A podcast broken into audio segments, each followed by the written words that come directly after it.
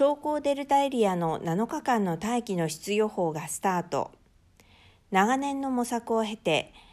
超高デルタエリアの大気の質予報が今週から正式に発表されるようになった。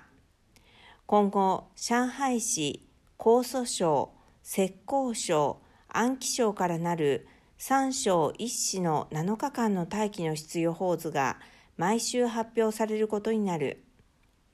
地方レベルで複数の省級行政エリアが共同で大気の質予報を発表するのはこれが初めてのことだ。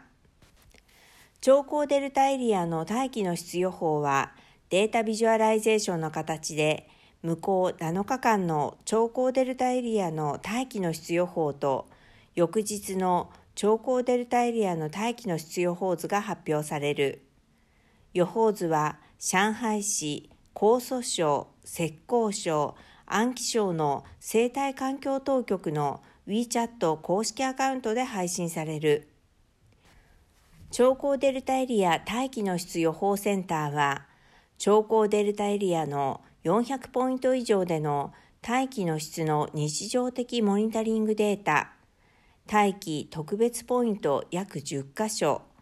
約2000カ所の重点を宣言オンラインモニタリングデータ共有をベースにして、3省1市の生態環境当局がビデオ会議で大気の質の予想について協議するよう手配し、